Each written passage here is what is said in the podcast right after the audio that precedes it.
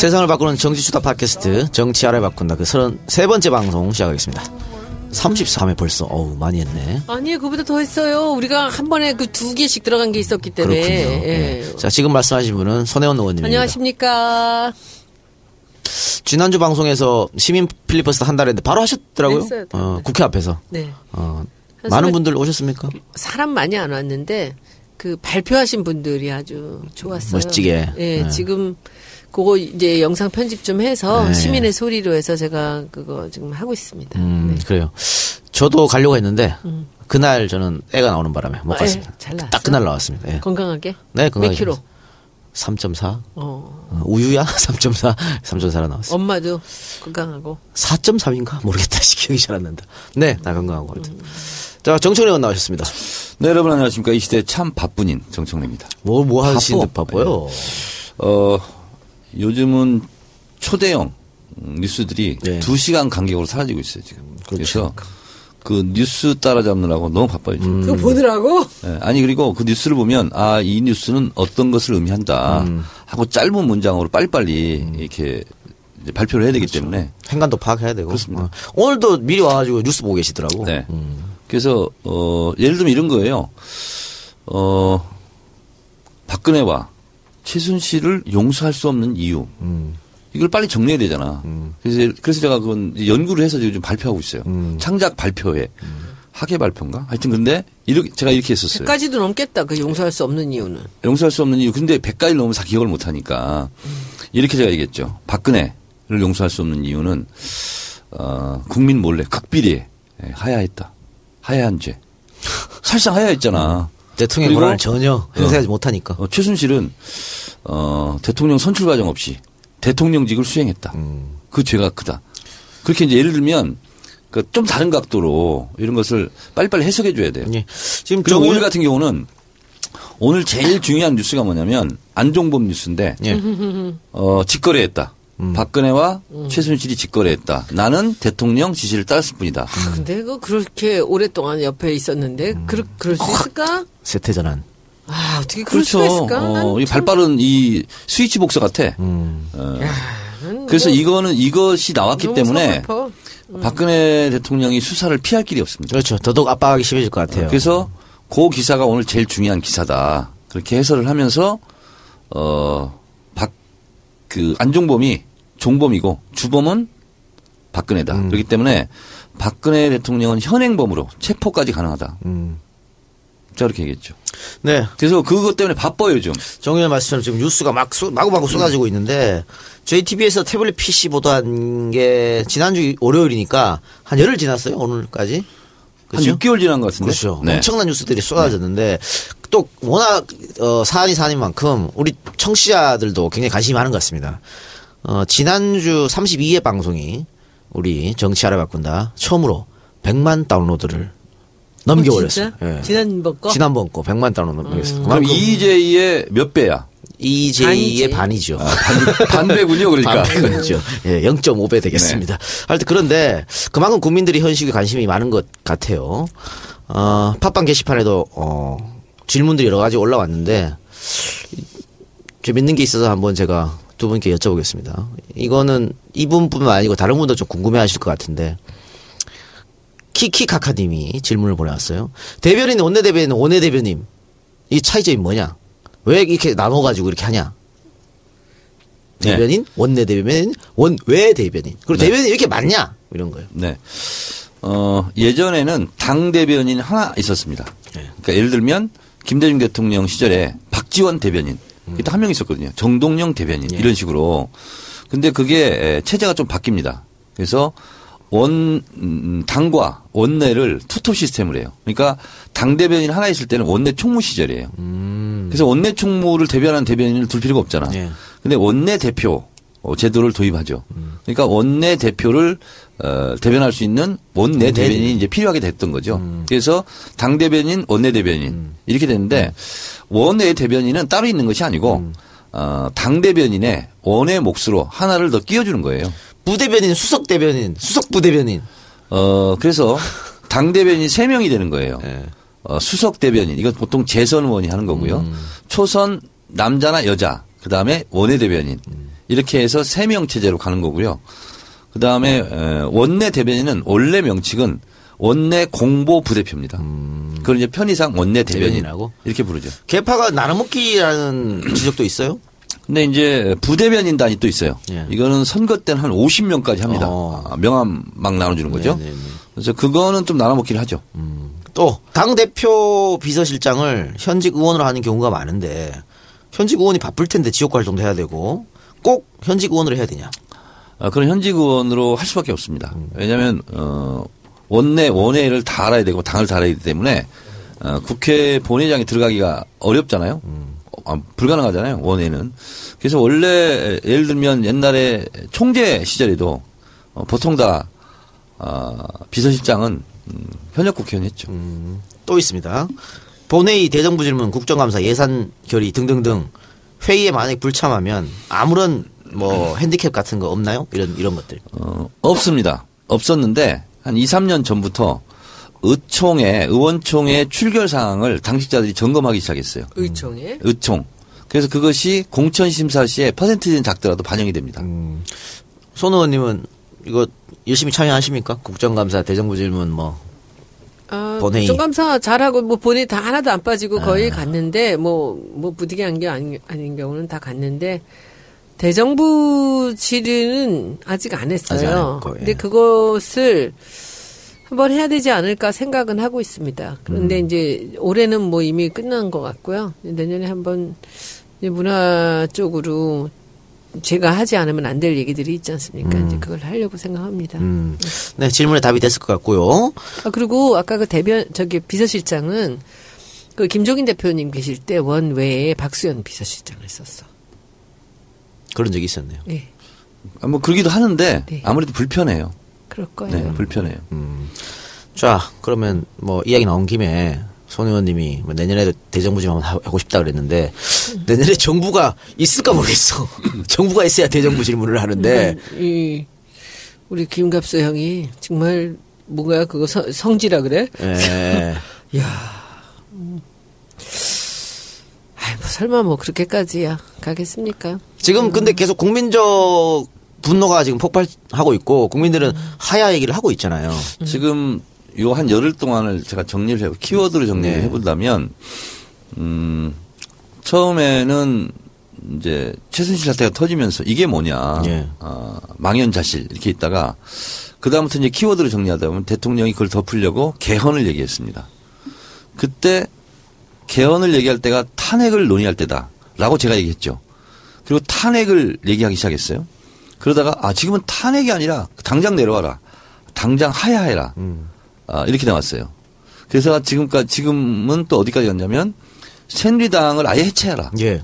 이 얘기가 나왔어요. 그 다음 나올 얘기가 뭐가 있어요? 그 다음 나올 얘기가. 음.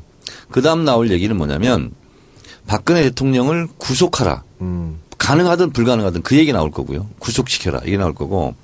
그 다음 얘기 나올 거는 조기 대선 얘기가 나올 겁니다. 음. 국민들 지금 이렇게 하야가 되면 조기 대선 조기 대선 되는 거죠. 아니 그러니까 이제 쭉 에스컬레이터가 되는 거예요 지금. 그리고 지금 상황은 이순신 장군이 나와서 그만하자라고 해도 브레이크가 안 걸리는 안 걸리는? 상황으로 이미 가버렸고 뚝이 터져버렸어요. 그러니까 사실 더불어민주당은 초창기에 이 사건이 터졌을 때 역풍 불 것을 걱정해서 하야라 탄핵이라는 이야기를 하지 않았는데 지금 여론조사를 보면 어떤 여론조사에서는 70% 가까이가 하야 또는 탄핵해야 된다는 거고 나머지 여- 여론조사도 거의 반 이상이 하야나 탄핵해야 된다고요. 그래서 이제 우리 당은 이제 경찰 수사해라 아니 그 수사받아라 네. 박근혜 대통령 그건데 그거는 뭐 안종범 수석이 딱 갖다 바친 거예요 지금 우리 당에게 아니 직거래했다 최- 최순실 박근혜 음. 그리고 나는 대통령이 지시한 거 했다 이랬으니까 당연히 수사하라는 것은 이거 기본이야 기본 음. 그래서 그것이 뭐 강경 발언도 아니고 아무것도 아니에요 이제 음. 그래서 대통령 수사라는 것은 이미 그 국면을 또 넘어간 거예요 지금 음. 그래서 지금은 우리 손혜원 의원님하고도 며칠 전에 얘기했는데 작지만 의미 있는 거 그거를 오히려 당에 했으면 좋겠어요. 예를 들면 최순실 부역자를 색출하자. 예. 그걸 처벌하자. 근데 내가 또 셀프로 난 신고센터 소장하겠다. 내 쪽지를 보내달라 이렇게 얘기를 하고 그러는데 지금은 그래서 어 어차피 언론에서 어 지금 앞서 나가고 있잖아요. 예. 어, 그것을 그것을 뒤쫓아가는 형태는 제일 야당으로서의 그 존재감이 없어요. 그러니까 어 하지 않는 거를 좀 우리 당에서 했으면 좋겠어요. 그러니까 사실 역풍이란 것은 국민들이 반대할 때 행동을 했을 때 역풍이 부는 거지. 지금 네. 다 국민들이 찬성하고 있는 상황이고 그래서 그런지 지금 야권의 잠룡들 그 이재명 시장이 제일 처음에 하야 얘기를 했고 그 다음에 박원순 시장이 오늘 얘기했어요. 음, 오늘 얘기했죠. 오늘 얘기했어요.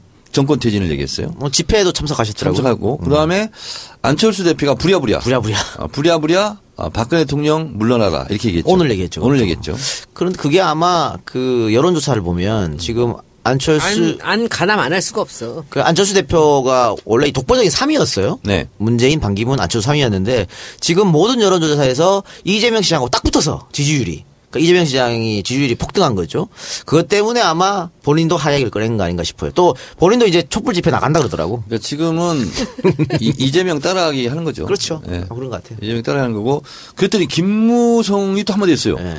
김병준을 처리해라. 이렇게 얘기했어요 또. 그러니까 본인의 존재감을 쫙 보여주고 싶은 예, 거야. 예. 김병준 총리. 내정을 처리해라. 오늘 새누리에서 그 아침에 의총을 하고 있는데 쪽지가 이렇게 들어왔대요. 예. 이정현 대표가 쪽지를 이렇게 받았는데 거기 총리 이병준이 됐다. 김, 김병준. 김병준이 됐다는 얘기가 뉴스. 났다?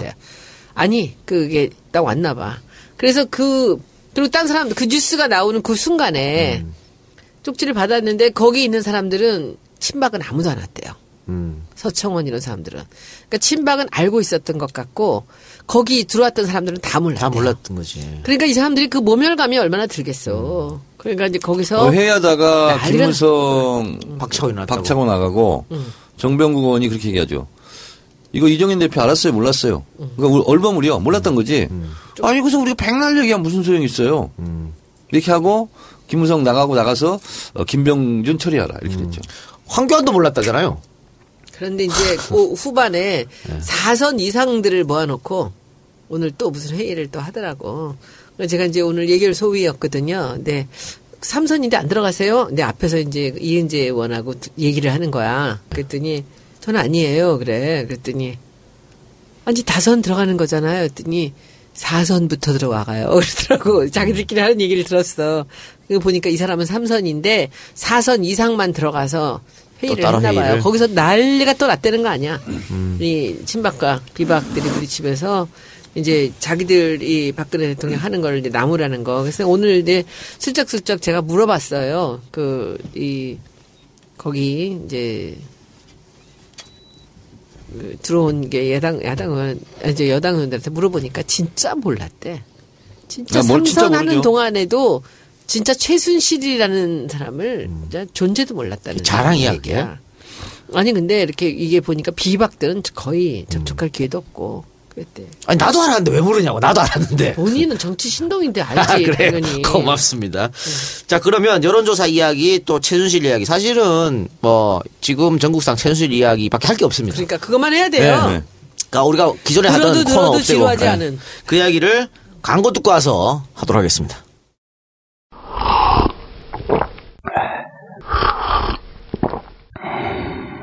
대치동볼 대치동벌. 대치동볼 꿀찜, 아구찜, 꿀치리탕, 꿀매운탕 전문 대치동벌.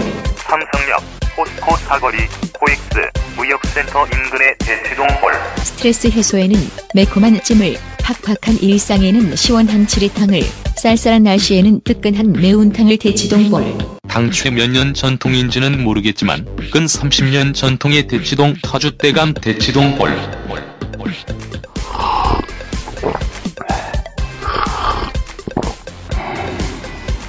아차, 자세한 위치는 포털 지도에서 검색해주세요. 네. 방금 들으신 대로 이번 가- 새로운 광고는 음식점 광고입니다. 어, 대치동에 포스코 사거리에 있는 대치동 볼이라고 하는 음식점입니다. 볼. 볼. 피. 네. 주 메뉴는 대구 볼찜, 아, 아구찜, 볼락, 볼. 어, 볼 매운탕, 볼 지리 등이 있답니다. 30년의 전통을 자랑한다고 하는데 강남에 오셔가지고 뭐 먹을지 고민되신 분들 대치동 볼을 찾으시기 바랍니다. 우리도 한번 가야 되지 않나? 우리도 한번 가죠. 근데 대치동 음식점하고 정치알바 청취자하고 잘 안 맞는데 컨셉이? 왜요? 어, 강남 놀러 갈 수? 있죠. 왜 헝그리 복소로만 계속? 뭐 삼겹살집 이런 게 아니고. 아니 또 어, 지금 뭐 매운탕이나 삼겹살이나. 강남에 거주하고 이- 있는 분들도 우리 많이 들어요. 많이 들어요? 그러면. 네. 여러분 그럼 볼집에 갑시다. 꼴집. 예. 삼성역 코엑스 무역센터에서 도보로 7분 거리합니다. 자, 정치 알바 광고를 통해서 많은 분들이 찾아주시면 감사하겠다고 합니다. 어, 이번 광고는 아 이번 광고는 이 대치동 볼 사장님이 하신 게 아니고 사장님의 아들이 사장님의 아들이 어머 자기 엄마한테 선물이야. 아 진짜? 어, 그래서 엄마한테 선물 엄마도 나오는 거 아니에요? 아까 볼집 사장이 엄마한테 아니지 볼집 사장이 사장 엄마고 아들이. 어. 그 엄마 아들 사장 아들이 정치 알바를 들어서 아. 광고를 자기 엄마한테 선물로 이렇게 하는 거예요. 그게 아니야. 우리한테 선물을 한다고 한 거야. 우리한테 아, 우리한테도 하고 그럼. 엄마한테 다른 거지. 자 연락처는 진짜 웃긴다. 02539-1533 539-1533입니다. 볼은 머리를 얘기한대요. 음. 강남구 대치동 구역 다시 15번 15번지 대치동 볼 기억해 주시기 바랍니다. 예. 예. 식당 광고는 처음인 것 같은데. 너무 좋은 청년이네. 예, 잘 됐으면 좋겠습니다. 자, 그러면 우리 얘기로 돌아가서, 어, 국정농단의 주범, 박근혜 최순실 게이트의 주범, 공동 정범이기도 하죠. 최순실 씨가 지난 일요일 전격 이후에서 월요일 오후 검찰에 출석했습니다. 아, 보셨어요? 뭐 아수라장, 그런 아수라장도 없는 것 같아. 포토라인 다 무너지고, 뭐 시위대가 시위하고, 검찰이 뭐, 이게 뭐 막다고 막았는데 막혀주지도 않고, 무슨 신발 벗겨지고, 프라다 신발 난리가 났는데, 그 장면 보면서 어떤 생각 두 분 하셨습니까? 그 원래 극비 기국이었잖아요. 예. 그리고 달랑 어떤 시민이 찍은 사진 하나만 딱 있었잖아요. 예. 그리고 서른 한 시간 어, 어쨌든 엄청 바빴더라고요. 보니까 알리바이 맞추느라고. 음. 뭐 대책회의하고 했겠죠. 뭐 그렇습니다. 근데 그걸 딱 보면서 어 제가 또 두 번 구속돼 봤잖아요. 어? 학생 음. 운동하다가. 근데 이렇게 이렇게 이렇게 하, 다가 저 순간이 되면 모든 게 하얗게 돼요. 음, 백지 상태? 저 순간 있잖아요. 멘붕이 되는 거예요. 음. 그리고 주변의 조력을 받다가 막 이렇게 하다가 갑자기 혼자 되는 거야. 고립무원이 되죠. 그리고 검찰에 가는 순간 있잖아요. 굉장히 상상할 수 없는 모멸감 이런 게 들어요. 자존심도 상하고. 그 다음에 굉장히 위축이 됩니다. 그리고 검찰은 조사를 제대로 하려고 하다 보면 상상 외로 자기가 상상하지 못한 질문을 막 하게 돼요. 음. 진술을 하게 되고. 그리고서 구치소를 들어가게 됩니다. 자, 구치소 들어가게 되면 어떤 절차를 밟는지 제가 아직 보도가 안 됐어요. 가면은 검신을 합니다. 음. 몸을 다 수색을 해야 돼요. 그래서 실효하게 거치지 않고 다 벗어야 됩니다.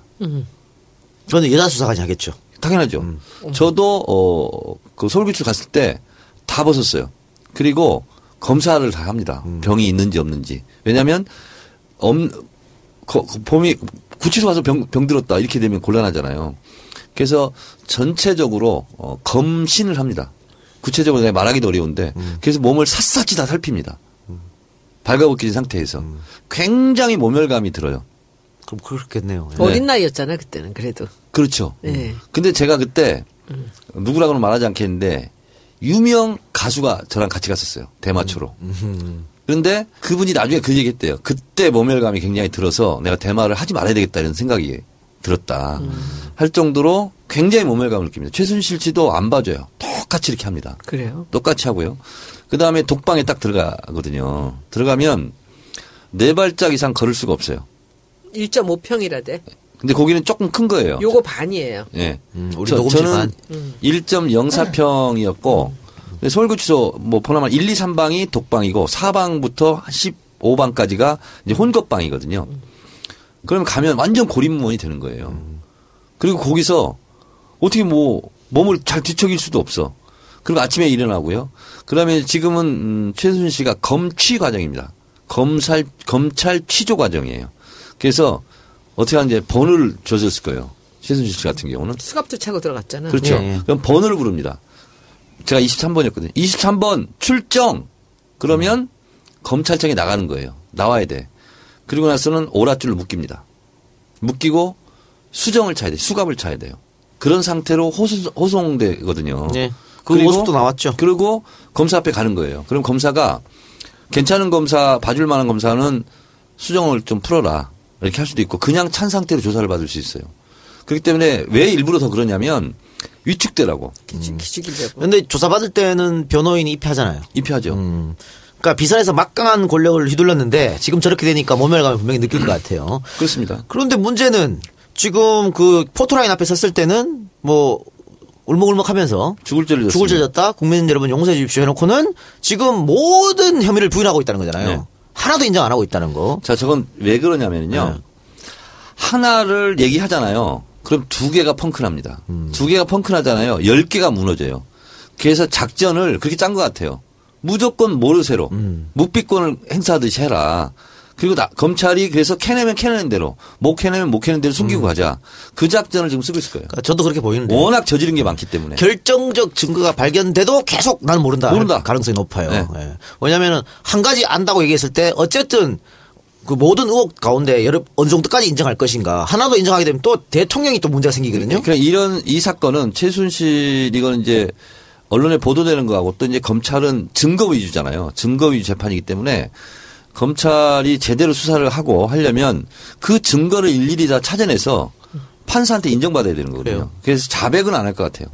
그리고 자백하는 순간 박근혜 대통령이 너무 위험해지거든요. 그리고 또 그 작전으로 지금 썼던 것 같아요. 화제가 됐던 게 곰탕을 먹은 거. 그건 뭐 아무것도 아니야. 아니, 그러니까 이게 본인이 메뉴를 골랐잖아요. 네. 전준 씨가 나는 곰탕이 먹고 싶다. 그리고 거의 다 비웠다 그러는데 이 어- 너무나 어처구니 없는 일이 일어나서 네티즌들이 이걸 음모론으로 갖고 가는 거야. 곰탕이 어떤 신호였을 것이다. 밖에 있는 사람들한테 보내는. 아이 무슨 그 웃음 진짜 뭔가 있어 보인다. 그러니까 나올 정도니까. 아, 근데, 어, 31시간 동안, 길게는 한 60여일 동안 해- 해외에 도피하면서 별의별 작전을 저는 다 짰다고 봐요. 그러면 일일이 전화할 수도 없거든요. 다 포착이 되니까. 수사 중에는 전화 한 통 할 수가 없어요. 다 통신 내역조회가 되기 때문에. 그러면 결국은 야구 감독이 사인 보내듯이 포괄적 개념으로 그렇게 갈 수도 있어요. 그렇다는 것이 아니라. 아니 찌라지 카톡 그래서 충분히. 상상력의 범위 안에는 그게 들어가 있다. 저는 이렇게 봐요. 자, 그리고 어쨌든 어, 오늘입니다. 오늘 오후 2시에 검찰이 최준실 씨에 대해서 구속영장을 청구했습니다. 지금 적용되는 혐의가 두 가지예요. 직권남용 권리행사 방해 그리고 사기미수인데 요 사기미수는 롯데 건 롯데한테 70억 달라 그랬다가 다시 더 돌려줬잖아요. 받았다가 그걸 그런 것 같고 그것도 있고 네. 어, 뭘 수주받으려고 했는데 능력이 안 됐다는 거예요. 음, 그게 사기 미수고 네. 직권남용 권리 행사 방해 이건 뭐냐면 사실 직권남용 권리 행사 방해는 공무원이 주체거든요. 근데 이 사람은 지금 공무원이 아니잖아. 그래서 직권남용 권리행사 방해가 관로 쳐놓고 공범을 해놨더라고. 안종범하고. 안종범하고 네. 그렇죠. 그 이렇게 두 가지로 엮었는데 잘못하면 이게 기각될 수도 있겠다. 이런 얘기 있어요. 예. 이두 가지 제목을 보면서 제일 쉬운 게 그 비밀 누설이거든요. 예. 그것을 왜 안 했을까? 그리고 그는 JTBC에서 증거까지 다 됐잖아요. 물론 본인은 내 게 아니다 이렇게 주장을 하고 있지만 있죠. 오히려 그것이 어 영장 발부받는데 더 좋을 것 같은데 음. 그건 좀 빠져가지고 저는 좀 약간 의아스럽긴 한데 어쨌든 이 제목으로 그냥 가는 게 아니라 수사를 해서 밝혀지는데도 제목은 계속 늘어나는 거예요. 늘어나죠. 네. 그러니까 영장을 받으면은 이거 이거 말고도 계속 수사할 수가 있으니까. 그래서 일단 구속 구속을 그렇죠. 시키기 위해서 가장 입증이 편하다는 걸로 아마 판단을 검찰은 하지 않았을까 이런 생각이 들어요. 그리고 지금 전문 법률 전문가들은 이것만 가지고 영장 치기가 조금 미미하긴 한데 법원에서 이걸 가지고 영장 기각하면 국민들이 정말 난리 날 것 같으니까 아마 영장 아니 그리고 네. 이제 제목이 좀 가볍다 할지라도 영- 사전 영장 청구에 어 제일 중요한 것이 증거인멸이거든요. 그러니까 나가면 무조건 증거인멸할 가능성이 많기 때문에 네. 증거인멸에 비중을 두고 영장은 발부된다 이렇게 보시면 되겠습니다. 예. 그리고 또 지금 최순실 씨가 지금 저렇게 구속됐고 문거리 3인방이 다 잡혔었고 우병우도 나갔고 어, 비서실장도 나갔고 그러면 과연 박근혜 대통령은 누구랑 협의하고 토의하고 토론할까? 거기에 대해서 이제 어. 지금 말이 많잖아요. 네네네네. 누구라고 생각하세요?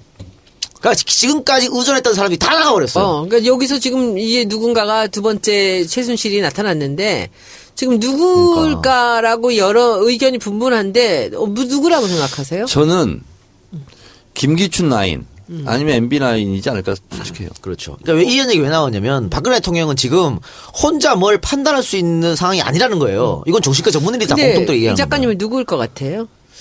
저도 뭐 김기춘 얘기가 나오고 있긴 한데. 김기춘이라는 사람이 그렇게 박근혜 대통령을 다스렸던 사람인가요?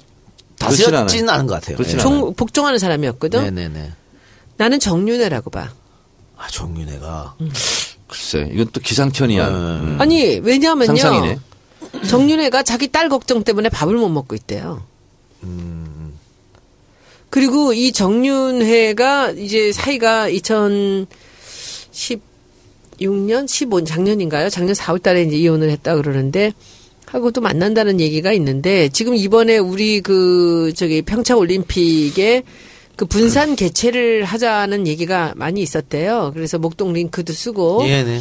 이제 저 태능도 쓰고 그렇게 되면은 예산을 많이 줄일 수 줄이죠. 있었는데 그렇게 다 얘기가 진행되는데 이게 또 이것도 최순실의 명령으로 어허. 이것이 몽땅 다 이 강원도로 갔대요. 강릉으로 가고 그러니까 여기서 굉장히 걱정을 많이 한 것이 저것이 올림픽 끝나고 나면 저 시설들 어떻게 할 것인가. 25만 밖에 안 되는 도에서 그래서 굉장히 고민을 하고 있었는데도 막무가내로 글로 몰고 갔다는 거예요. 음. 정윤회가 강원도 사람이에요. 그래서 이번 일이 있기 전까지 강원도에 있었어요. 그리고 평창 주변에 땅도 많이 사놨죠. 땅 많이 사놨고요. 그러니까 그쪽에다가 뭔가 스포츠의 메카를 만들려는 그런 꿈을 갖고 있었던 것 같아요. 최순실이. 그런데 제 생각에는 지금 정윤회 저기 최순실이랑 그 이제 정 정유라가 그렇게 독일에서 막 고립돼 갖고 도망을 다니고 있을 때 SOS를 누구한테 청했겠어요? 아버지죠. 그리고 그럴 때 전 남편이 그냥 믿을만 하죠. 그래서, 그리고 실제로 최순실이 그렇게 국정을 농단을 할 때도 정윤회가 있을 때는 그게 전혀 새나가지가 않았다는 거예요. 들통이 안 나고. 그리고 정윤회가 그 십상시 얘네들도 3인방도 다 다스리고 있었잖아요. 그런데도 한 번 얘기가 없었다는 거야. 그, 무슨, 거기서 무슨 얘기가 하나도 안 나왔는데, 정윤회가 빠지면서부터 이것이 삐걱거리고 문제가 생기고, 나사가 다 빠져버린 거예요. 예, 그렇게 된 거죠. 그래서 저는 지금 이 순간에 박근혜를 조정을 한다, 그리고 지시를 내린다라고 한다면 이거는 최순실이 부탁을 해서 다시 정윤회가 개입이 된 게 아닌가? 저는 하긴 그렇게 뭐 생각합니다. 대포폰 쓰면 되니까. 그 사람들은 대포폰 뭐 잘 쓰더라고. 그럼요. 상상에는 우리가 네. 커트라인이 없으니까 그렇죠. 어떤 상상이라도 지금 다 가능한. 음. 왜냐하면 이거는 구간이 명관인 거거든요. 지금 이 순간에 이 일거수일투족에 대한 거를 판단을 내리고 해줄 사람은 그렇잖아요. 김기춘이라는 사람은 박근혜에 의해서 이렇게 이용당한 저는 거지. 지금 그 박근혜 대통령한테 가장 충격적인 것이 제가 봤을 때는 최순실 날아간 것뿐만 아니라 문고리 3인방 없어진 걸 거예요. 그러니까. 왜 무- 문고리 3인방이 어, 예전에 차이철 역할을 다 했거든요. 음. 장관이건. 김기춘 비서실장도 허락 받고 그 문고리 3인방한테 허락 받고 대통령 보고 그랬다는 거 아니에요. 정 의원님. 네. 문고리 3인방이 다 없어도 정윤회 하나만 있으면 되는 거예요. 원래가. 근데 지금은 음. 그, 사, 그 문고리 3인방이 있기 때문에 정윤이든 최, 최순실이든 연락선이 가능했잖아요. 근데 그, 그럼 본인이 직접 전화해야 되잖아. 네네네. 없으면 그래서 심각하다는 거지. 그거야 우리가 모르는 그 밑에 또 사람들이 있겠지. 그리고 이제 나는 정윤회라고 생각을 하는 그 이유 중에 가장 또 중요한 게 딱 그 순간에 난 이게 정윤회가 들어오는구나 알- 알았던 게 정윤회 변호사가 들어왔잖아. 예, 정혜 변호사 좋았죠. 이경재인가? 예, 예. 그 많은 변호사 중에서 최순실 변호사로 정윤회 변호사가 들어왔잖아요. 그래서 저는 그 순간에 딱 정윤회가 이- 지금 개입이 되는구나라고 알았거든. 근데 뭐 나중에 보자고요. 어떻게 네. 된 건지. 근데 지금 박 대통령이 왜 아무것도 못할 거라고 예상, 예상을 하냐면 그 동생이죠. 박근영 씨 남편 신동욱 씨가 라디오 인터뷰하면서 박근영 씨가 유학 시절에 어, 박근혜가 돈을 많이 송금해줬대 요 용돈 쓰라고. 그런데 이걸 다 이제 최순실 가족들이 보내줬다는 거죠. 왜 그러냐면 박근혜 대통령은 송금할 줄 모른대요. 송금할 줄 모른대 박 대통령은 다 핸드폰 번호 누를지도 모르는 거 아니야? 그래서 그래서 그 말이에요. 지난번 2012년 대선 때 문재인 후보가 시장에서 물건 사는 거, 박근혜 후보가 시장에서 물건 사는 거 찍었잖아요. 박근혜 후보 지갑엔 아무것도 없어. 주민등록증도 없고 카드도 없고 그냥 돈만 있는 거야. 그러니까 누가 돈 넣어서 그걸 준 거예요. 그러니까 이 사람은 할 수 있는 게 없다지. 그러니까 그렇게 써왔어요. 문고리 3인방이 다 대신한 거야. 음. 누가 대신 전화해 주나? 그러니까 전화를 누를지도 모를 것 같아. 요새 이제 전효옥이 나와서 또 날리고 있잖아요. 그 양반 얘기가 뭐 아주 리얼하지. 근데 이 사람이 판단력이 없는 거는 분명해요. 오늘 어떤 데 보니까 그런 얘기 나왔대. 밥을 깨작거리면서 먹는다고 최순실이 밥, 밥, 밥통을, 밥을 딱 뺏어갖고 쓰레기통에 버려버렸다는 거예요. 박근혜가 밥을 먹는데 깨작거리고 맛있게 뻑뻑 안 먹고 이렇게 이렇게 깔짝깔짝거린다고 밥, 밥, 밥그릇을 뺏어가지고 쓰레기통에다 버려버렸대. 밥 그렇게 먹지 말라고. 그러면은, 그러면서 그거를 누가 얘기했더라. 무슨 매저키스트가 아니냐. 응? 그렇게 욕먹고 그러면서도 그런 애들을 옆에 놓고 있었던 게. 근데 자기를 케어를 해주고 보호를 해주고 있는 사람들이 늘 있었기 때문에, 아, 그렇게 해서 18년 동안 청와대 살았는데, 그러니까요. 자기 힘으로 한 번도 돈을 벌어본 적이 없는 사람이고 이 사람은 또 아까 스마트폰 얘기 나왔지만 혹시 그 사진 기억하나 모르겠는데 박근혜 대통령이 환하게 웃으면서 전화 받는 사진이 있어요. 스마트폰. 근데 거꾸로 들었어 그거를. 거꾸로 들었다고. 그런데 그걸 받으면서 환하게 웃- 웃는 모습. 그러니까 이분이 아, 좀 이런 분을 대통령을 뽑았다는 게 참 안타까울 수밖에 없습니다. 그래서 지금 저는 대통령 옆에 누가 없다고 말 수 없, 절대 없는 게요. 그, 이, 최순실이 들어올 때부터 뭔가 조지, 이게 작전이 보이더라고요, 저는. 큰 이 사- 그림이 그려지는 거죠. 네, 이 친구가 거기서 여기저기 막 다니면서 이렇게 그, 허둥지둥 허둥지면서 집을 옮겨 다니고 있었잖아요. 그런데 딱 한국에 들어올 때 아무한테도 안 걸리고 들어왔잖아요. 예. 영국으로 가가지고. 그런 생각들이 지금까지의 최순실 생각이 아니에요. 난 정윤회라고 봐. 굉장히 그 아주 교묘하고 조밀하고 치밀한 그게 움직이고 있어요 지금. 그리고 그 변호사 들어왔지. 유럽에 그 왔다 갔다 할 때는 뭐 정보기관의 협조를 받을 수도 있어요. 그렇죠. 예. 그리고 지금 손 의원님이 그 정윤혜 씨가 자기 딸 때문에 밥을 못 먹는다 그러는데 어 최준실 씨도 그 계속 여러 번 밝혔습니다. 딸은 좀 건드리지 말아달라고. 그만큼 딸이 이렇게 소중한 모양인데 그러면 이 딸을 데리고 한국에 오면 절대 못 데려오지. 수사가 더 잘 풀린다는 거야. 절대로 못 풀리지. 아킬레스 건이기 때문에 술술 불 거라는 거지. 아, 이거, 이게 데려올 방법이 없나요? 근데 사실은 서미경 씨 롯데에 안 들어온다 그래가지고 여권 정지시켜 버렸잖아요. 그런 방법도 있을 텐데. 걔를 데리고 올 수 있는 방법은 너무나 많죠. 너무나 많은데 그 어찌 보면은 지금 최순실이 검찰이나 그 지금 딜이 있는 게 아닌가라는 생각이 들어요. 딸은 건드리지 않기로. 나 하나 내가 재물이 되겠다라고 생각할 수 있거든요. 근데 그 지금 저- 지금 정유라는 실제로 걔가 무슨 범죄를 그 엄마 같이 그런 식으로 저지른 게 아니지 그 수혜자일 뿐이지. 학교도 출석을 안 하고 학점을 준 게 학교지. 받은 얘한테 죄가 있는 건 아니잖아요. 아니, 그거는 그런데 음. 지금 외화 유출 이 문제는 있죠. 지금 그거는 독일에- 엄마가 그건 엄마가 다 뒤집어 쓰겠죠. 그러니까 본인 명으로 집을 본인 명으로 아니에요? 독일에 집을 샀으니까. 그렇죠. 외환관리법에 저촉이 될 수 있죠. 있죠. 예. 어쨌든 그건 좀 지켜봐야 될것그 같고요. 엄마는 이제 어떻게든지 자기 자식 귀한지 말고 세월호 애들은 아무 생각도 없고 지 자식 지금 해를 입을까봐 손자까지 봤으니 이제 아주 뭐 끔찍한 거지 걔한테 불똥이 튈까봐. 이- 지금 말씀하게 생각나는데 세월호 다음 날 김종 차관이 음. 그러니까. YTN 기자한테 그것만 계속 쓸 거냐? 이 체육계 이거 개혁 얘기했다는 거 아니에요. 야, 정말 쓰레기 같은 인간들이 어떻게 그럴 수가 아니 있지? 걔는 진짜 쓰레기야. 이- 이거 나가세요. 괜찮아. 그래요? 걔는 진짜 쓰레기예요. 그 친구는 어떻게 그렇게 3년 동안을 최순실에 그렇게 그 진짜 종노릇을 네. 그렇게 했는지 김종. 예.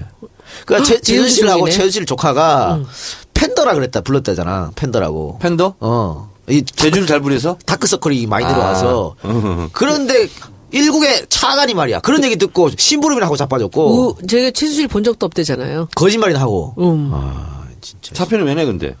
그러니까요. 잘못한 게 없는데. 그래서 지금 거짓말 얘기 나왔으니까 이승철 부회장이 지금 검찰에 가서 바로 물었지. 어, 국정감사 때 했던 거하고 정 반대 얘기를 했어요. 그리고 안종범 수석도 마찬가지입니다. 이러면 국정감사 때 했던 게 다 위증 아니에요? 위증. 위증이죠. 그럼 검찰은 뭐 이거는 또 따로 또 처벌할 수 있는 방법이 없나요? 그건, 그것은 국회에서 이제 고발을 해야 돼요. 국회에서 위증으로. 예. 음. 그럼 고발하셔야겠네요. 당연히 네, 해야죠. 음. 자 이승철 부회장 안종범 수석 왜 이렇게 갑자기 바꿨다고 생각? 태도를 바꿨다고 생각하십니까? 어, 제가 쉽게 말씀드릴게요. 일단 배신해야지. 그런 인간이야. 그래 의리가 없어. 볼 것도 없어. 그런 인간이야. 그러니까 두 사람이 딱 발뺌을 해버리니까 남은 게 박근혜야. 그러니까. 그런 인간이야. 장세동 얘기 아까 하잖아. 네. 그러니까 이 사람들이 지금 입장을 바꿨고, 음. 근데 정유라는 계속 혐의를 부인하니까 대질 신문도 필요할 것 같아. 누구랑? 안종범, 최순실, 이승철, 최순실 이렇게 박근혜도, 대질해야죠. 박근혜도 대질해야지. 박근혜까지 검찰이 수사를 할 수 있을까요? 법무부 장관이 수사 대상 아니다고 잘라버렸는데 아니야, 오늘 바뀌었어요. 바뀌었어요? 예. 아직 박근혜 대통령이 수사 대상이라는 것을 밝힐 단계가 아니다. 음. 그런 식으로 바뀌었어요, 지금. 또 궁금한 게 뭐 있어요? 아니 그러니까 안종범 수석이 이렇게 되면 안종범 수석이 대통령 지시로 나는 시부르꾼이었다 하면 이제 본인이 형량을 좀 덜 받으려고 하는 거 아니에요. 그렇습니다. 그렇죠? 네. 그러면서 책임을 이제 대통령한테 떠넘기는. 그럼 박근혜 대통령 사실은 그 배신자 트라우마 때문에 계속 쓰던 사람만 쓰고 돌렸었잖아. 음, 근데 제대로 기껏해서 뒤통수 맞았네. 거지. 예, 참. 그리고 또 하나는 지금 최순실 씨가 청와대를 무시로 프리패스로 정문을 왔다 갔다 했다. 음. 청와대 들어가 보신 적 있잖아요. 들어봤죠. 음. 어떻게 됩니까? 청와대 들어갈 때. 그 김홍걸 위원장한테 제가 자세히 들었는데 그 관저는요 어 부속실장 이런 사람 그 부속실 직원 이외에는 갈 일이 없어요. 예. 아니 무슨 대통령 어 사는 집인데 수석이나 장관이나 비서실장은 별로 갈 일이 없대요. 아주 특별한 일 빼놓고는. 근데 거기를 들락날락 한 거죠 지금.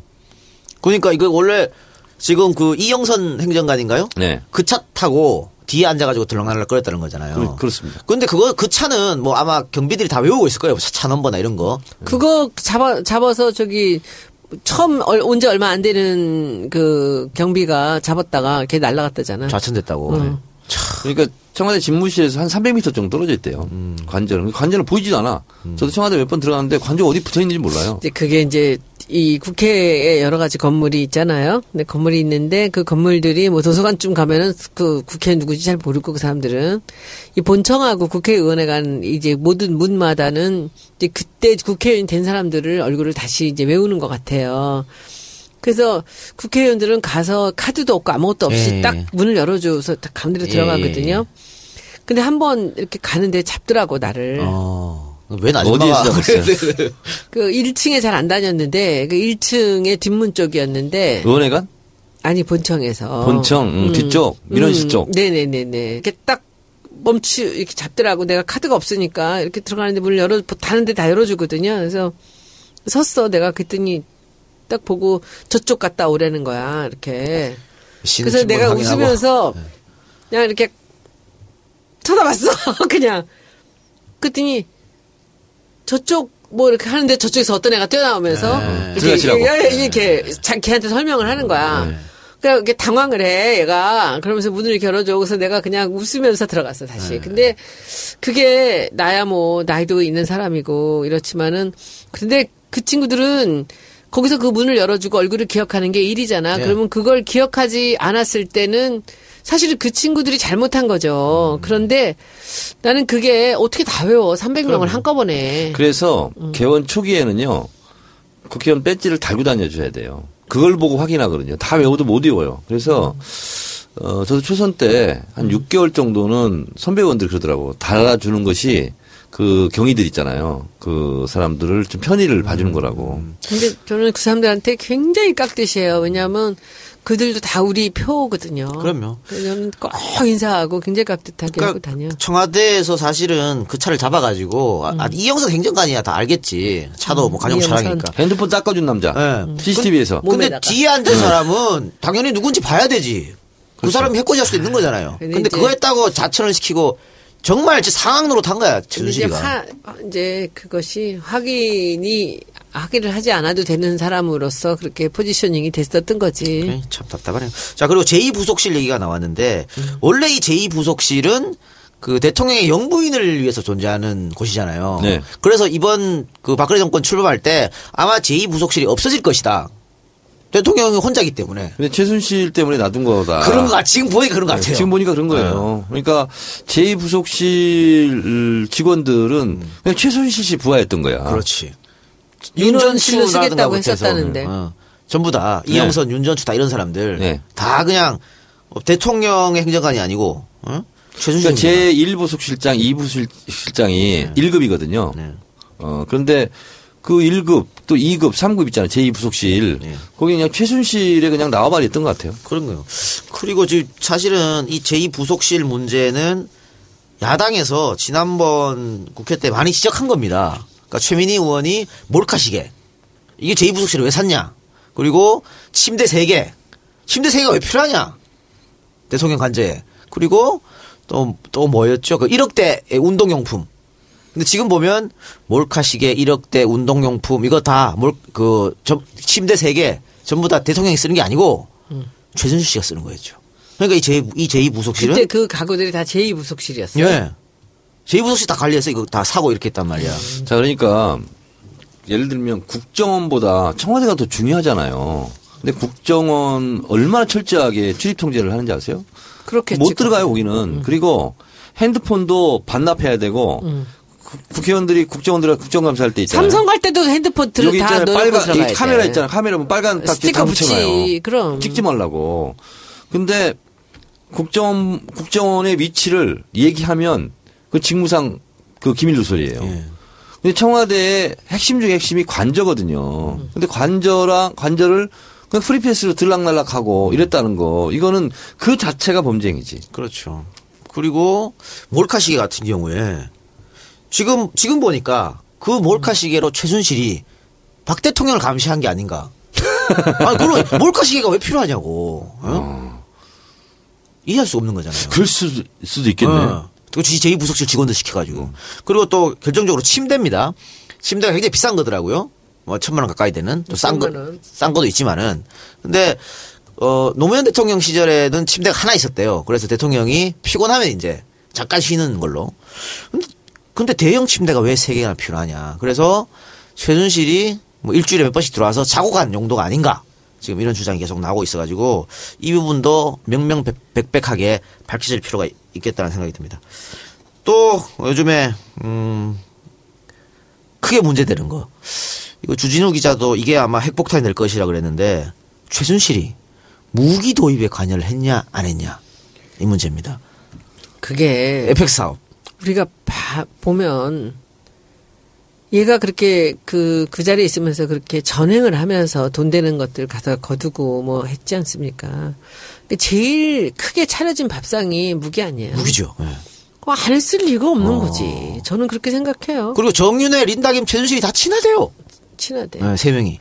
근데 이제 한간의 말로는 이제 린다 김하고 이제 엮어가지고 뭔가를 했는데 이제 린다가 약간 그러니까 굉장히 과시를 많이 하고 다녔대요. 내가 대통령하고 친하다고 이제 그러는 중에 뭔가 좀 트릿하게 린다가 좀 떠들고 다닌 맛이 있거나 이러니까는 그냥 집어넣었다라는 얘기들도 있는데 뭐 그것은 우리가 확인할 수 없는 거죠 지금은. 근데 정말 지금 와서 보니까 이상한 게 사실 그때도 이상하다 그랬는데 국방부가 F-15SE로 결정을 했잖아요. 근데 김관진 국방장관이 갑자기 그 너무 이상한 상황이었거든 그때. 그렇죠. 음. F-35A로 바꾸면서 기자들이 왜 바꿨냐 야당 의원들이 또 이렇게 물으니까 정무적 판단으로 바꿨다는 거예요. 아니 무기 구입하는데 정무적 판단이 왜 필요한 거야 도대체? 어? 정무적 자 정무적 판단으로 잘린 정청래 의원님. 아, 저는 정무적 판단으로 잘렸는지조차도 모르고 있어요. 이해찬 총리가 정무적 판단이었고 잘리고요? 저는 아무런 통보를 지금까지 받은 적이 없어요. 아무데나 갖다 대면 돼 정무적 판단은. 그러니까 이게 정무적 판단이라는 것은 정치적으로 결정했다는 거지 않습니까? 그렇습니다. 그러면 정말 청와대 최고의 입김이 불어서 바꿨다고 생각할 수 없는 거잖아요.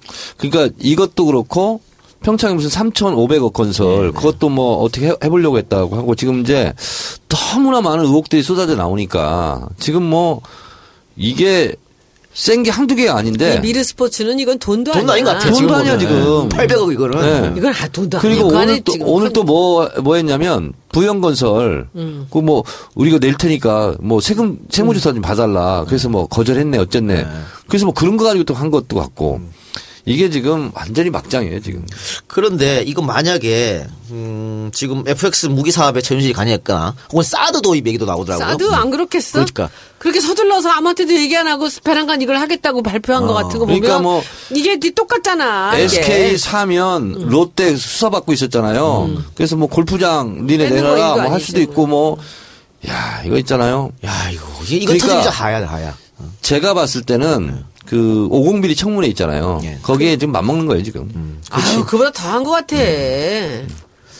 남북 문제는 어떻게 보세요? 갑자기 개성공단 문 닫은 거. 아, 그것도 다 최순실이지. 최순실이가 문 닫아! 이래갖고 닫은 것 같아. 그렇지. 최순실이지. 이해를 못하겠어. 그러니까 우리가 우리가 이게 외교적으로나 이 전체 이 동아시아의 그런 여러 가지 국면으로 봐서 도저히 이해가 안 되는 거였잖아요. 예. 근데 지금 최순실 하고 다니는 거 보면 그냥 뭐 그냥 주먹구구식으로 차은택이나 이런 애들 앉혀놓고서는 그 정 우리나라의 나라 국정을 거기서 논의했다는 거 아니야 밤마다 자료 들고 와서 그러니까 지금에 정말 말도 안 되는 정책들 지금에 와서 생각하니까 최순실이가 지지했으면. 좋겠다. 제가 쭉 우리 동네 사람들 만나보잖아요. 어, 우리 이제 정치권에 있는 사람들은 뭘 지금 해야 되냐면 박근혜 정권을 공격도 공격 비판하고 할 거 하지만 국민들을 어떻게 위로할 건가 이렇게 생각해야 되는데 너무 상처가 커요. 상처 크죠. 상처가 큰데 그 이유 핵심이 뭔지 아세요? 첫 번째는 우리가 이런 사람을 대통령으로 뽑았단 말이야. 이게 하나 있고 또 하나는 아 우리가 최순실 같은 이런 수준 낮은 차은택, 고영 이런 사람들한테 우리가 당하고 살았다는 거야. 그 사람들 지배를 받았다는 거 여기에 너무 상처가 큰 거야 지금. 어, 지금 외국 언론에 대해서 굉장히 조롱하고 있잖아요. 우리나라 상황을. 특히 일본에서는 매일 매일 이걸 가지고 우리 조롱합니다. 그래요? 쪽팔려 죽겠어 진짜 쪽팔려 죽겠어. 아, 진짜? 어. 아니 근데 이 아침 작가 방송 그 저녁. 방송. 트럼프가 대선하면서 여자 대통령 뽑으면 안 된다. 한국 봐라 이런 얘기 했는 게 맞아? 그거는 낭설이었어요? 낭설이었고 네. YTN 기자가 낚였어요. 낚였어? 네티즌 그래. 아. 멍청하기는 진짜 아이고 낚인 하- 거구나. 확인도 안 해보고 말이야. 낚인. 그러니까 나도 그걸 누가 보내줬어요. 그런가 하고 아니, 아무리 아니. 확인해도 안 나와 이게. 없어 없어 그런 건 없어. 그래서 나는 말을 안 했지 그거. 잘하셨어요. 네. 큰일 날 뻔했어. 큰일 날 뻔했네. 어, 예. 항상 확인이 중요한 네. 거야. 자, 그리고 국정교과서가 다음 달에 무슨 뭐 내놓는다 뭐 이런 얘기가 있던데 국정교과서 이거 될까요? 이것도 최순실이가 했을 것 같은. 어머, 그거는 그쵸? 지금 네. 너무 강하게 지금 그것은 진행한다라는 얘기입니다. 어제도. 밀어붙인대요? 밀어붙인대요. 근데 나는 그걸 밀어붙이면 그야말로 박근혜가 온전치 못할 거라고 생각해요. 저는 두 가지거든. 네. 나는 국정교과서하고 사드라고 봐요. 이 두, 이 사람들이 지혜롭고 똑똑한 사람이라면 그 두 개를 저는 포기해야 된다고 봐요. 근데 지금 오늘 이 새로 신임으로 들어간 누구야? 김병준? 김병준. 어, 이 사람이 그 몇 가지 카드를 갖고서는 이 딜을 하려고 할 것 같다라는 얘기예요. 그러니까는 국정교과서 접겠다. 김병준은 국정교과서 반대죠. 예, 접겠다. 그리고 또 뭐 거기서 이제 다른 거 하나 사드는 내가 그 박근혜가 끝까지 고집을 부릴 것 같아. 돈이 크니까 구찌가. 그리고 근데 이제 뭐 하나 세월호나 뭐 이렇게 해서 카드를 내놓으면은 저걸 어떻게 해야 되나라는 고민은 좀 있겠죠. 국민들이 오늘 보기에는. 오후에 어, 오늘 마지막 청와대 브리핑은 이거였어요. 어, 김병준을 어, 내치 대통령으로 하겠다. 이거 하나 워딩이 있었고 또 하나는 현 정부에 추진하던 걸 원점 재검토하겠다. 그렇게 얘기를 한 거예요 지금. 그러니까 이제 위기 이제 모면하려고 그렇게 하는데 우리가 여기서 반드시 예, 원점으로 재검토해서 어, 이것을 그 못하게 해야 되는 게 국정교과서 이거는 지금 시, 시행 중이잖아요. 예. 이걸 안 하면 그냥 원래대로 하면 돼. 범인정으로. 그 다음에 사드. 이거는 이렇게, 이렇게 했으면 좋겠어요. 내년 대선 때, 내년 대선이 있든 뭐 봄에 또 대선이 있을 수도 있고 어쨌든 대선 때 이거는 안 하겠다라고 공약을 하는 사람이 뽑히면 되는 거잖아요. 그리고 어, 지금 말도 안 되는 건데 한일 군사 정보 보호 협정 있잖아요. 예. 이거 하면 안 돼. 이거는 군사 주권을 일본한테 다시 넘겨주는 거거든. 그래서 야당에서 우리 당에서 쭉 리스트를 정리했으면 좋겠어요. 네. 이렇게 중단시켜야 될 거, 그 다음에 다시 재개해서 해야 될 거. 그래서 지금 전국은 그걸 밀면 어느 정도 성사 가능성이 있어요. 한일 군사 보호 협정. 네. 일본 내에서도 이게 되겠어? 네. 라고 얘기 나오고 있어요, 지금. 네. 한국이 저 상황인데? 이렇게 나오고 있는데, 이 국정 교과서도 사실은 그 대통령이 왜 국정교과서가 필요하냐고 얘기하면서 뭐 역사를 모르면 혼이 비정상이니 이런 얘기 했기 때문에. 혼이 비정상이고 일- 다 읽다 보면 그런 기운이 돈다. 네. 이거 최순실 워딩이지, 뭐 다. 근데 그 김병준이라는 분 아세요? 네. 어떤 사람이에요? 어, 국민대 교수라는 걸 아실 거고, 원래 노무현 대통령이 지방자치에 굉장히 관심이 많았어요. 그래서 지방자치 부분에 대해서 조언을 많이 받았던 어, 사람이라고 그래요. 그리고 청와대 정책실장도 했고, 교육부 총리 한번 대- 노무현 대통령 때 임명하려고 했다가 어, 논문 표절 시비가 붙어가지고 결국은 못했죠. 한나라당이 반대해서 못한 건데. 새누리당이 23일 만인가. 이렇게 네. 하여튼 낙마를 했어요. 자, 그 그런데 그래서 근데 이분하고 문 대표 문 문재인 전 대표가 사이가 되게 안 좋다는 이- 소문이 있지 않아요? 어, 뭐 그건 두 분 간의 관계니까. 제가 거기에 대해서 파봤어요. 네. 오늘 여기서 발표 드리려고. 네, 그럼 그 이야기는 잠시 광고 듣고 와서 계속하겠습니다.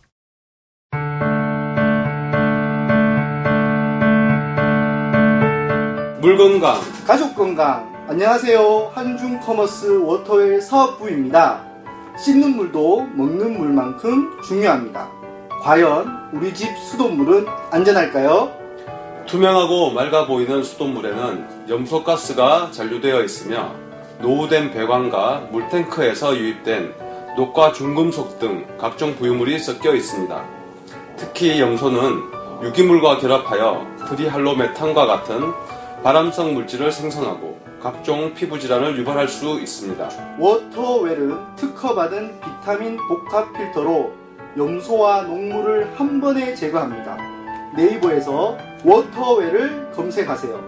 피부 건강을 지키는 국민 샤워기 워터웰 크린 샤워. 문의 전화는 070-7789-9201 주문하실 때 배송 메시지란에 정치 알바라고 적어주시면 사은품을 챙겨드립니다. 감사합니다.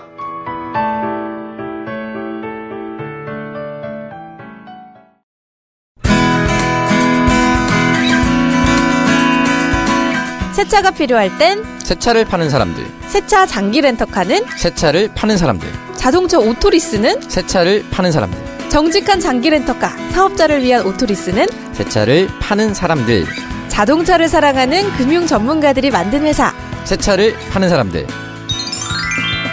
우리 곁엔 언제나 장기 렌트 오토리스 전문기업 새 차를 파는 사람들. 네이버에서 새 차를 파는 사람들 검색하세요.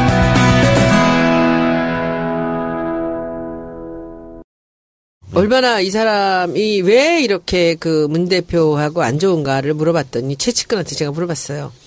이 사람은 노무현 대통령의 최측근이었고 그 이 사람을 그 총리를 시키려고 그랬대요. 노무현 대통령이. 그랬는데 이 야당에서 코드 인사라고 너무 반대를 했다는 거죠. 예. 근데 이 사람은 자기가 노무현 대통령한테 굉장히 신임을 받고 있고 총리가 될 줄로 생각을 했었는데 이것을 이 코드 인사라고 상대가 한- 하도 반대를 하니까 총대를 메고 이 사람한테 이것을 못하는 걸로 이렇게 포기를 시킨 게 문재인 대표였대요. 음, 그래서 그때 한명숙 총리로 다시 음. 했던 거래요. 그- 그걸로 한을 그때 이제? 첫 번째 한이 있었고 두 번째는 그래서 교육부 총리에 그 다음에 다시 이 사람을 임명을 했는데 13일 만에 논문 표절로 낙마가 됐다는 예. 거죠. 그런데 그 논문 표절에 대해서 본인이 억울한 게 너무 많았대요. 억울한 게 많았는데 그것을 문 실장이 좀 막아주기를 바랬는데 그걸 문 실장이 자기 편을 들지 않았기 때문에 자기가 그때 억울하게 낙마를 했다고 두 번째 원망이 생기면서 그 이제 문재인에 대해서 굉장히 한을 많이 갖고 있었던 거고 그리고 이 사람이 늘 하던 얘기들은 어 친노들이 노통의 가치와 철학을 알지 못하고 예. 저들이 설친다 이렇게 생각을 늘 하고 있었다 그러고요.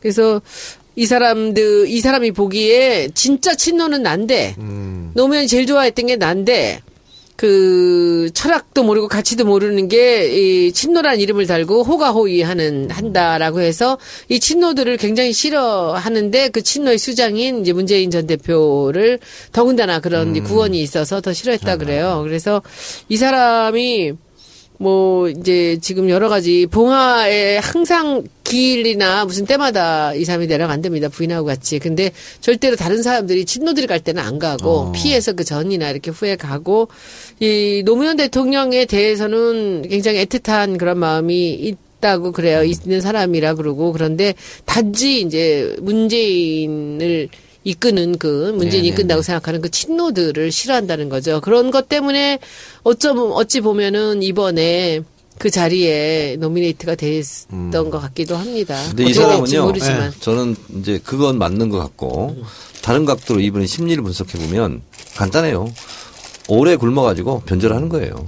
방향을 트는 거예요. 이번 새누리당 가서 의원들 앞에서 특강도 하기도 했었고 또 국민의당 비대위원장 국민의당하고도 네. 또 이렇게 네. 예, 이- 입지를 했었고 그러다 보니까 이런 거하고 똑같은 거죠. 어, 뭐 하나갑이나 한강욱처럼 김대중 대통령이 원하지 않는 정반대의 길을 가는 것처럼 음. 지금 노무현 대통령이 지금 박근혜 대통령한테 부역하라고 하겠어요. 살아계시면. 그렇죠. 예. 그러니까 지금은 노무현 대통령이 한때 총회를 했든 뭐 했든 간에 일단 우리 사람이 아닌 거예요. 음. 그런데 이제 제, 제가 요새 느끼는 건데 그 송민순이라는 사람이 그렇게 또 문재인을 씹으면서 그랬잖아요. 근데 이 사람도 지금 단지 제가 보기에는 이 총리의 제의를 받아들이면서 그렇게 싱글벙글하면서 웃고 다니는 게 저는 이 사람이 지금 하는 그 행동을 쭉 반경을 쭉 보니까 문재인이 대통령이 되지 못하게 내가 맡겠다라는 그 선에 서는 것 같아요. 저는 그렇게 생각이 들었습니다. 그런데 지금 대통령이 김병준 총리 깜짝 카드를 꺼내 들었는데 여당에서도 반대하더라고요. 이렇게 일방적으로 말이야. 그렇지 불통이 시, 그 끝까지 뭐 불통이지. 끝까지. 이, 이정현 대표 그 주변 말고는 뭐 지금 다 반대죠. 김무성 공개적으로 했잖아요. 네. 처리하라고. 나는 이정현이 오늘 좀 아까 나 그 저기 해놓은 얘기 듣고 난 기절해서 너무 웃겨가지고 그 내가 하나 코멘트 달아놓고선 지금 내 페이스북에 퍼다놓고 왔는데 김병준 부정하면 노무현을 부정하는 노무현 거라고. 노무현 또왜 끌어들여? 아니, 봐봐. 어떤 분이 트위터를 또 이렇게 날렸어. 그러면 김병준을 인정하면 박근혜 정부는 노무현 정부 계승하냐? 그렇지. 아, 나는 거기다 뭐라고 달할게 그 김병준을 부정하면 노무현을 부정하는 거다 그래서 그럼 이정현을 부정하면 박근혜를 부정하는 거냐? 또 이정현 대표가 그 김병준 어 지금 총리 내정자가 교육부총리로 지명될 때 한나라당 부대변인이었었거든요. 뭐라 그랬냐면 경제를 망치고 부동산 정책 실패를 주도했던 청와대 인사를 교육부총리로 임명한 것을 보면 이제 교육까지 거덜낼 작정인 것 같다. 인사청문회는 결코 순탄하지 않을 것이다. 장담컨대 노무현 정권에 큰 고비를 맞게 하는 불행의 씨앗이 될 것이다. 이렇게 대- 똑같이 얘기했네. 얘기를 했거든요. 그러니까 이정현이 나서 청문회에서 낙마를 시켜야 되는 거고 어, 김병준 총리를 어, 인준 인준을 하자고 하는 것은 박근혜 정권을 더 어렵게 만드는 불행의 씨앗이네. 그러니까 이렇게 말하는 사람이 딱 10년 만에 네. 참 좋은 분이라고 또 이렇게 손바닥 듯이 입장을 바꿨으니까. 두 사람 얘기는 들을 거 없고. 그러니까 정말 진정한 친박 같아. 이정현, 김진태 근데 오늘은 사람들. 왜 머리까지 그 헝클어진 상태로 이렇게 요새? 계속 여기 옛날에 왜 무슨 인형 같은 거 있잖아요. 왜 이렇게 네. 애기 인형 여기 요거만 이렇게 있대. 이정현은 거기 꼭 그렇게 생겼어. 못난 인정? 아 근데 오늘 막, 막 공식 회의인데 머리도 안 감은 사람처럼 막 그러고 다니대. 왜 그러는 거야? 그러게 말입니다.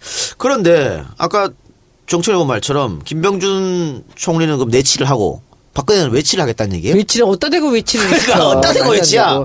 가능한 그냥 얘기야. 월급 줄. 테니까 가만히 그냥 있었으면 좋을 것 같아. 자국 국민들도 대통령을 인정 안 하는데 외국에서 인정 받겠어요? 외국 정상들이 인정하겠습니까? 네. 어? 어디다 대고 창피하게 되나. 정상이라면 정상으로 그리고 인정 안 누가. 국방이랑 외교를 국방을 무슨 국방을 해 지금 예. 누가 그래도 저한테 메시지 보내오는 사람들은 절대로 남북 문제는 시키면 안 된다고. 다른 거 뭐 지방자치에 좀 돌말 돌라 야, 그러면 되나? 청와대는 지금 그 올 연말에 예정돼 있는 한중일 정상회담 어? 예정대로 치르겠다 미루고 있어요. 그거 아베하고 시진핑이 참 좋아하겠다. 박근혜가 나오면 어? 이해할 수 없는. 좋죠, 얘들은. 네. 자, 그러면 이제 야 3당은 김병준 반대잖아요. 못 그렇죠. 받아들이겠다는 그렇죠. 거잖아요. 그러니까 일단은 청문회를 통과해야 되는 것이고 청문회 통과하더라도 야당이 반대하면 총리가 안 되는 거잖아요. 장관하고 좀 달라요. 음, 어, 총리하고요? 제- 제적 과반수 찬성이 있어야 돼.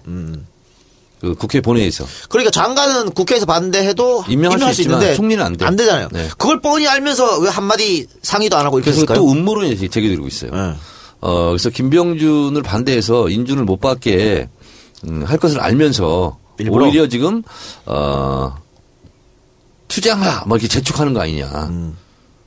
그러면 중요한 건 김병준 씨의 본인의 마음 아닐까요? 내일 입장을 어, 발표한다는 것 오늘 같은데. 표정 봐서는 뭐 그 사람이 아니 오늘 좀 봤는데 싱글벙글이야. 너무 좋아하더라고. 아니 하, 이런 상황이 된 거에 대해서 국민 여러분 얼마나 상처가 크십니까? 위로 한 마디 안 하더라고. 야, 너 진짜 이렇게 권력에 눈이 멀면 앞뒤에 보이는 게 없나 봐. 트위터 한 마디 쓰셨죠? 뭐라고 썼어요? 썼죠 제가. 네, 네. 김병준 총리 좋아 죽습니다.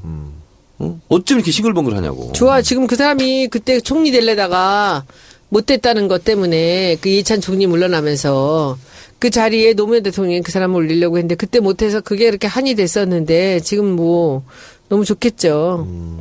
참 답답하네요. 손학규 전 의원 같은 경우에도 뭐 거국 내각에서 총리하면 할 의향이 그, 있다고. 그 김종인 박사하고 손학규 전 대표하고 이 김병준 이렇게 셋이 나왔잖아요. 네.